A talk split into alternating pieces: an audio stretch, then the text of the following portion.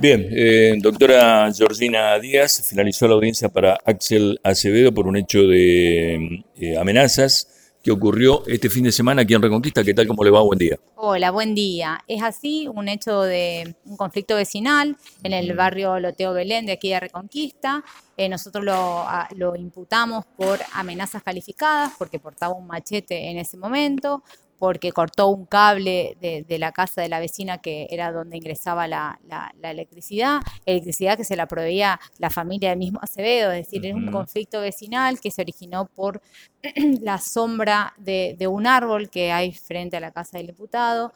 Y mm, también em, le imputamos em, una, una desobediencia a la autoridad, ¿sí? Bueno, eh, previo a conversarlo con la víctima y teniendo presente cuáles eran los riesgos procesales en este caso y el tiempo que nosotros estimamos necesario para culminar la, investigación, más que nada poder individualizar otros testigos y tomarle la debida entrevista, es que eh, también en resguardo de la integridad física de la víctima se le otorgó la libertad, pero con restricciones, entre ellas constituir domicilio a más de 200 metros, que lo va a hacer en un campo en Nicanor Molina, eh, designó una guardadora que es su concubina, bueno, la prohibición de, tener armas de cualquier tipo, la prohibición de consumir estupefacientes y bebidas alcohólicas.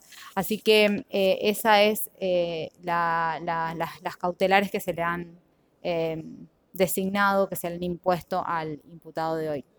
Una libertad con restricciones, entonces, acuerdo con este, la defensa. Sí, acuerdo con la defensa previo, eh, comunicación con la víctima. Le agradezco. A ustedes. La palabra de la doctora Georgina Díaz.